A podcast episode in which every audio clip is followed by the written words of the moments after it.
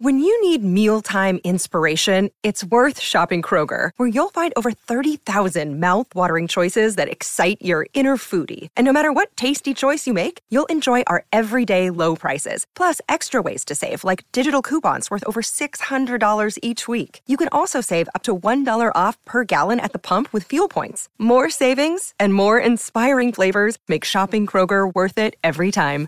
Kroger, fresh for everyone. Fuel restrictions apply.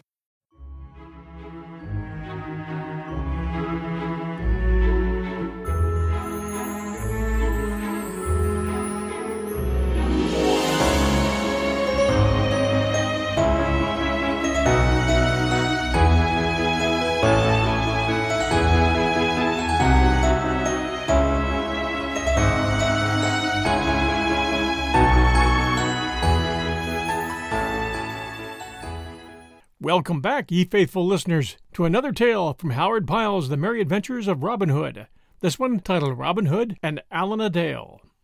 This is your host, Squire John Hagedorn, and this is 1001 Classic Short Stories and Tales. It has recently been told how three unlucky adventures fell upon Robin Hood and Little John all in one day, bringing them sore ribs and aching bones. So next we will tell how they made up for those ill happenings by a good action that came about not without some small pain to Robin. Two days had passed by, and somewhat of the soreness had passed away from Robin Hood's joints, yet still, when he moved of a sudden, and without thinking, pain here and there would, as it were, jog him, crying, Thou hast had a drubbing, good fellow. The day was bright and jocund, and the morning dew still lay upon the grass. Under the greenwood tree sat Robin Hood. On one side was Will Scarlet, lying at full length upon his back, gazing up into the clear sky, with hands clasped behind his head. Upon the other side sat Little John, fashioning a cudgel out of a stout crab tree limb. Elsewhere upon the grass sat or lay many others of the band. By the faith of my heart, quoth merry Robin, I do bethink me that we have had no one to dine with us for this long time. Our money groweth low in the purse, for no one hath come to pay a reckoning for many a day. Now busk thee, good Stutely, and choose thee six men, and get thee gone to Fosse Way or thereabouts, and see that thou bringest someone to eat with us this evening. Meantime we will prepare a grand feast to do whosoever may come a greater honour. And stay, good Stutely, I would have thee take Will Scarlet with thee, for it is meet that he should become acquaint with the ways of the forest. Now do I thank thee, good master, quoth Stutely, springing to his feet, that thou hast chosen me for this adventure. Truly my limbs do grow slack through abiding idly here. As for two of my six, I will choose Midge the Miller and Arthur a Bland, for, as well thou knowest, good master, they are stout fists at the quarterstaff. Is that not so, Little John? At this all laughed but Little John and Robin, who twisted up his face. I can speak for Midge, said he, and likewise for my cousin Scarlet. This very blessed morn I looked at my ribs and found them as many colors as a beggar's cloak. So, having chosen four more stout fellows, Will Stutely and his band set forth to Fosse Way to find whether they might not come across some rich guest to feast that day in Sherwood with Robin and his band. For all the livelong day they abided near this highway, each man had brought with him a good store of cold meat and a bottle of stout March beer to stay his stomach till the homecoming. So when high noontide had come, they sat them down upon the soft grass beneath the green and wide spreading hawthorn bush, and held a hearty and jovial feast. After this, one kept watch while the others napped, for it was a still and sultry day. Thus they passed the time pleasantly enough, but no guest such as they desired showed his face in all the time that they lay hidden there. Many passed along the dusty road in the glare of the sun. Now it was a bevy of chattering damsels merrily tripping along. Now it was a plodding tinker. Now a merry shepherd lad. Now a sturdy farmer, all gazing ahead along the road, unconscious of the seven stout fellows that lay hidden so near them. Such were the travellers along the way, but Fat Abbot, Rich Esquire, or money laden usurer, came there none. At last the sun began to sink low in the heavens. The light grew red and the shadows long. The air grew full of silence. the birds twittered sleepily, and from afar came, faint and clear, the musical song of the milkmaid calling the kine home to the milking. Then Stutely arose from where he was lying. A plague of such ill luck, quoth he.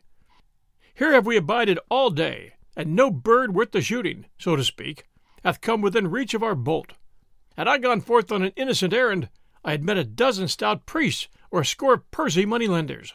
But it is ever thus. The dun deer are never so scarce as when one has a great goose feather nipped betwixt the fingers. Come, lads, let us pack up and home again, say I. Accordingly, the others arose, and coming forth from out of the thicket, they all turned their toes back again to Sherwood. After they had gone some distance, Will Stutely, who headed the party, suddenly stopped. Psst! quoth he, for his ears were as sharp as those of a five year old fox. Hark, lads! Methinks I hear a sound. At this all stopped and listened with bated breath, albeit for a time they could hear nothing, their ears being duller than Stutely's. At length they heard a faint and melancholy sound, like someone in lamentation. Ha! Quoth Will Scarlet. This must be looked into. There is someone in distress nigh to us here. I know not, quoth Will Stutely, shaking his head doubtfully. Our master is ever rash about thrusting his finger into a boiling pot. But for my part, I see no use in getting ourselves into mischievous coils. Yon is a man's voice, if I mistake not, and a man should be always ready to get himself out from his own pothers. Then out spake Will Scarlet boldly. Now out upon thee to talk in that manner, Stutely. Stay, if thou dost list. I go to see what may be the trouble of this poor creature. Nay, quoth Stutely, thou dost leap so quickly, thou wilt tumble into the ditch. Who said I would not go? Come along, say I. Thus saying, he led the way, the others following, till, after they had gone a short distance, they came to a little opening in the woodland, whence a brook, after gurgling out from under the tangle of overhanging bushes, spread out into a broad and glassy pebbled pool.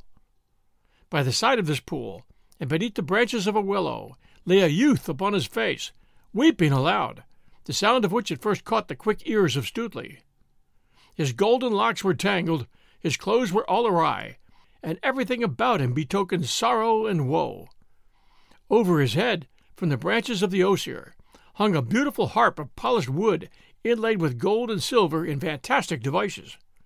Beside him lay a stout ashen bow and half a score of fair, smooth arrows. We'll return with Robin Hood and Allan a Dale right after these sponsor messages. And now back to our story. Hello! shouted Will Stutely when they had come out from the forest into the little open spot. Who art thou, fellow, that lies there killing all the green grass with salt water? Hearing the voice, the stranger sprang to his feet, and, snatching up his bow and fitting a shaft, held himself in readiness for whatever ill might befall him. Truly, said one of the yeomen, when they had seen the young stranger's face, I do know that lad right well. He is a certain minstrel that I've seen hereabouts more than once. It was only a week ago I saw him skipping across the hill like a yearling doe. A fine sight he was then, with a flower at his ear and a cock's plume stuck in his cap. But now, methinks, our cockerel is shorn of his gay feathers. Pah! cried Will Stutely, coming up to the stranger. Wipe thine eyes, man! I do hate to see a tall, stout fellow so snivelling like a girl of fourteen over a dead tomtit. Put down thy bow, man. We mean thee no harm. But Will Scarlet, seeing how the stranger, who had a young and boyish look, was stung by the words that Stutely had spoken, came to him and put his hand upon the youth's shoulder. Nay, thou art in trouble, poor boy, said he kindly. Mind not what these fellows have said. They are rough, but they mean thee well. Mayhap they do not understand a lad like thee. Thou shalt come with us, and perchance we may find a certain one that can aid thee in thy perplexities, whatsoever they may be. Yea, truly, come along, said Will Stutely gruffly. I meant thee no harm, and may mean thee some good. Take down thy singing stool from off this fair tree, and away with us. The youth did as he was bidden, and, with bowed head and sorrowful step, accompanied the others, walking beside Will Scarlet. So they wended their way through the forest. The bright light faded from the sky, and a glimmering gray fell over all things. From the deeper recesses of the forest, the strange whispering sounds of night time came to the ear. All else was silent, saving only for the rattling of their footsteps amid the crisp, dry leaves of the last winter. At last a ruddy glow shone before them here and there through the trees, and a little farther they came to the open glade, now bathed in the pale moonlight. In the center of the open crackled a great fire, throwing a red glow on all around. At the fire were roasting juicy steaks of venison, pheasants, capons, and fresh fish from the river. All the air was filled with the sweet smell of good things cooking. The little band made its way across the glade, many yeomen turning with curious looks and gazing after them, but none speaking or questioning them. So, with Will Scarlet upon one side and Will Stutely upon the other, the stranger came to where Robin Hood sat on a seat of moss under the greenwood tree, with Little John standing beside him. Good even, fair friend, said Robin Hood, rising as the other drew near. And hast thou come to feast with me this day? Alas, I know not, said the lad, looking around him with dazed eyes, for he was bewildered with all that he saw. Truly, I know not whether I be in a dream, said he to himself in a low voice. Nay, marry, quoth Robin, laughing, thou art awake, as thou wilt presently find, for a fine feast is a cooking for thee. Thou art our honored guest this day, Still the younger stranger looked about him, as though in a dream. Presently turned to Robin. Methinks, said he, I know now where I am, and what hath befallen me. Art not thou the great Robin Hood? Thou hast hit the bull's eye, quoth Robin, clapping him upon the shoulder. Men hereabouts do call me by that name. Since thou knowest me, thou knowest also that he who feasts with me must pay his reckoning. I trust thou hast a full purse with thee, fair stranger. Alas, said the stranger, I have no purse, nor no money either, saving only the half of a sixpence, the other half of which mine own dear love doth carry in her bosom, hung about her neck by a strand of silken thread. At this speech a great shout of laughter went up from those around, whereat the poor boy looked as if he would die of shame. But Robin Hood turned sharply to Will Stutely. Why, how now? quoth he, is this the guest that thou hast brought us to fill our purse? Methinks thou hast brought but a lean cock to the market. Nay, good master, answered Will Stutely, grinning. He is no guest of mine. It was Will Scarlet that brought him here. Then up spoke Will Scarlet, and told how they had found the lad in sorrow, and how he had brought him to Robin, thinking that he might perchance aid him in his trouble. Then Robin Hood turned to the youth, and placing his hand upon the other's shoulder, held him off at arm's length, scanning his face closely. A young face, quoth he in a low voice, half to himself. A kind face, a good face. 'Tis like a maiden's for purity, and withal the fairest that e'er mine eyes did see. But, if I may judge fairly by thy looks, grief cometh to young as well as to old. At these words, spoken so kindly, the poor lad's eyes brimmed up with tears. Nay, nay, said Robin hastily. Cheer up, lad. I warrant thy case is not so bad that it cannot be mended. What may be thy name? Allan a Dale is my name, good master. Allan a Dale, repeated Robin, musing. Allan a Dale. It doth seem to me that the name is not altogether strange to mine ears. Yea, surely thou art the minstrel of whom we have been hearing lately whose voice so charmeth all men. Dost thou not come from the dale of Rotherstream, over beyond Staveley? Yea, truly, answered Allan, I do come thence. How old art thou, Allan? said Robin. I am but twenty years of age. Methinks thou art over young to be perplexed with trouble, quoth Robin kindly. Then, turning to the others, he cried, Come, lads, busk ye and get our feast ready. Only thou, Will Scarlet, and thou, Little John, stay here with me. Then, when the others had gone, each man about his business, Robin turned once more to the youth. Now, lad, said he, tell us thy troubles, and speak freely. A flow of words doth ever ease the heart of sorrows, It's like opening the waste weir when the mill dam is over full. Come, sit thou here beside me, and speak at thine ease. Then straightway the youth told the three yeomen all that was in his heart, at first in broken words and phrases, then freely and with greater ease when he saw that all listened closely to what he said. So he told them how he had come from York to the sweet vale of Rother, travelling the country through as a minstrel, stopping now at castle, now at hall, and now at farmhouse. How he had spent one sweet evening in a certain broad, low farmhouse, where he sang before a stout franklin and a maiden as pure and lovely as the first snowdrop of spring. How he had played and sung to her, and how sweet Ellen of the Dale had listened to him and had loved him. Then, in a low, sweet voice, scarcely louder than a whisper, he told how he had watched for her and met her now and then when she went abroad, but was all too afraid in her sweet presence to speak to her, until at last, beside the banks of Rother, he had spoken of his love, and she had whispered that which had made his heartstrings quiver for joy. Then they broke a sixpence between them, and vowed to be true to one another forever. Next he told how her father had discovered what was a doing, and had taken her away from him so that he never saw her again, and his heart was sometimes like to break. How this morn, only one short month and a half from the time that he had seen her last, he had heard, and knew it to be so, that she was to marry old Sir Stephen of Trent, two days hence. For Ellen's father thought it would be a grand thing to have his daughter marry so high, albeit she wished it not nor was it a wonder that a knight should wish to marry his own sweet love, who was the most beautiful maiden in all the world. To all this the yeomen listened in silence, the clatter of many voices, jesting and laughing, sounding around them, and the red light of the fire shining on their faces and in their eyes. So simple were the poor boy's words, and so deep his sorrow, that even Little John felt a certain knotty lump rise in his throat.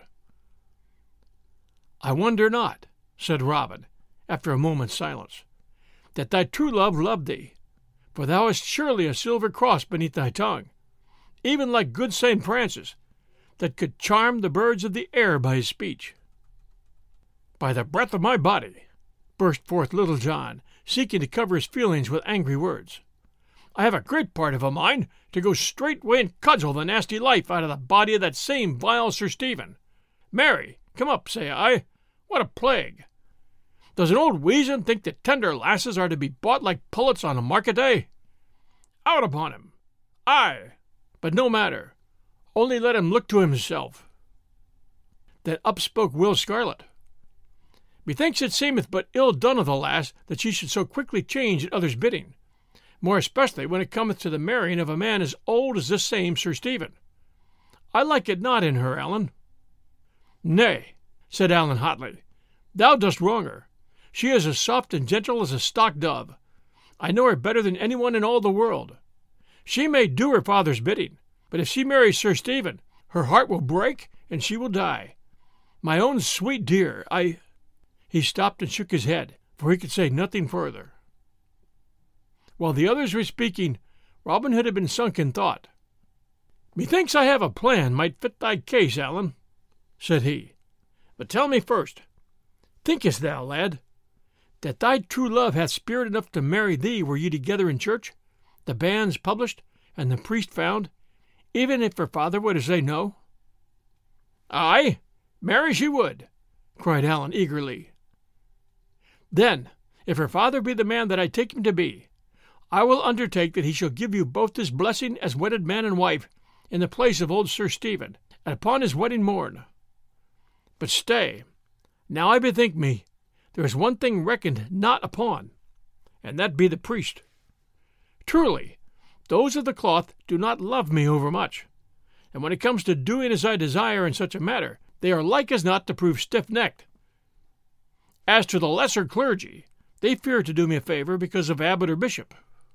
Nay, quoth Will Scarlet, laughing, so far as that goeth, I know of a certain friar that, couldst thou but get on the soft side of him, would do thy business, even though Pope Joan herself stood forth to ban him. He is known as the Curtal Friar of Fountain Abbey, and dwelleth in Fountain Dale. But, quoth Robin, Fountain Abbey is a good hundred miles from here, If we're going to help this lad, we'll have no time to go thither and back before his true love will be married. So naught's to be gained there, coz. Yea, quoth Will Scarlet, laughing again. But this Fountain Abbey is not so far away as the one of which thou speakest, uncle. The Fountain Abbey of which I speak is no such rich and proud place as the other, but a simple little cell, yet withal as cosy a spot as ever stout anchorite dwelled within. I know the place well, and can guide thee thither, for though it is a goodly distance, yet methinks a stout pair of legs could carry a man there and back in one day. Then give me thy hand, Allan, cried Robin, and let me tell thee. I swear by the bright hair of Saint Elfrida that this time, two days hence, Ellen a Dale shall be thy wife. I will seek this same friar of Fountain Abbey tomorrow day, and I warrant I will get upon the soft side of him, even if I have to drub one soft. At this, Will Scarlet laughed again. Be not too sure of that, good uncle, quoth he. Nevertheless, from what I know of him, I think this curtal friar will gladly join two such fair lovers, more especially if there be good eating and drinking afoot thereafter. And now one of the band came to say that the feast was now spread upon the grass. So, Robin leading the way, the others followed to where the goodly feast was spread. Merry was the meal. Jest and story passed freely, and all laughed till the forest rang again. Allan laughed with the rest, for his cheeks were flushed with the hope that Robin Hood had given him. At last the feast was done, and Robin Hood turned to Allan, who sat beside him. Now, Allan, quoth he, so much has been said of thy singing that we would fain have a taste of thy skill ourselves. Canst thou not give us something? Surely, answered Allan readily, for he was no third rate songster that must be asked again and again, but said yes or no at the first bidding. So, taking up his harp, he ran his fingers lightly over the sweetly sounding strings, and all was hushed about the cloth. Then, backing his voice with sweet music on his harp, he sang a song called May Ellen's Wedding, giving an account of how she was beloved by a fairy prince who took her to his own home. May Ellen sat beneath a thorn, and in a shower around. The blossoms fell at every breeze, like snow upon the ground and in a lime tree near us was heard the sweet song of a strange, wild bird. Oh, sweet, sweet, sweet, O piercing sweet, O lingering sweet the strain. May Ellen's heart within her breast stood still with blissful pain, and so with listening, upturned face, she sat as dead in that fair place. Come down from out the blossoms, bird, come down from out the tree, and on my heart I'll let thee lie, and love thee tenderly. Thus cried May Ellen, soft and low, from where the hawthorn shed its snow. Down dropped the bird on quivering wing from out the blossoming tree, and nestled in her snowy breast. My love, my love, cried she. Then straightway home, mid sun and flower, she bare him to her own sweet bower. The day hath passed to mellow night, the moon floats o'er the lea, and in its solemn pallid light a youth stands silently, a youth of beauty strange and rare, within May Ellen's bower there. He stood where o'er the pavement cold the glimmering moonbeams lay. May Ellen glanced with wide, scared eyes, nor could she turn away. For, as in mystic dreams we see, a spirit, stood he silently. All in a low and breathless voice, Whence comest thou? said she. Art thou the creature of a dream, or a vision that I see? Then soft spake he, as night winds shiver through straining reeds beside the river. I came, a bird on feathered wing, from distant fairyland, where murmuring waters softly sing upon the golden strand, where sweet trees are forever green, and there my mother is the queen. No more May Ellen leaves her bower to grace the blossoms fair, but in the hushed and midnight hour they hear her talking there. Or, when the moon is shining white, they hear her singing through the night. Oh, don thy silks and jewels fine, May Ellen's mother said, for hither comes the lord of Lyne, and thou this lord must wed. May Ellen said, It may not be. He ne'er shall find his wife in me. Up spoke her brother, dark and grim. Now by the bright blue sky, ere yet a day hath gone for him, the wicked bird shall die. For he hath wrought thee bitter harm by some strange art or cunning charm. Then with a sad and mournful song away the bird did fly, and o'er the castle eaves and through the grey and windy sky. Come forth, then cried the brother grim, why dost thou gaze so after him? It is May Ellen's wedding day, the sky is blue and fair, and many a lord and lady gay in church are gathered there. The bridegroom was Sir Hugh the Bold, all clad in silk and cloth of gold. In came the bride in samite white, with a white wreath on her head. Her eyes were fixed with a glassy look, her face was as the dead. And when she stood among the throng, she sang a wild and wondrous song.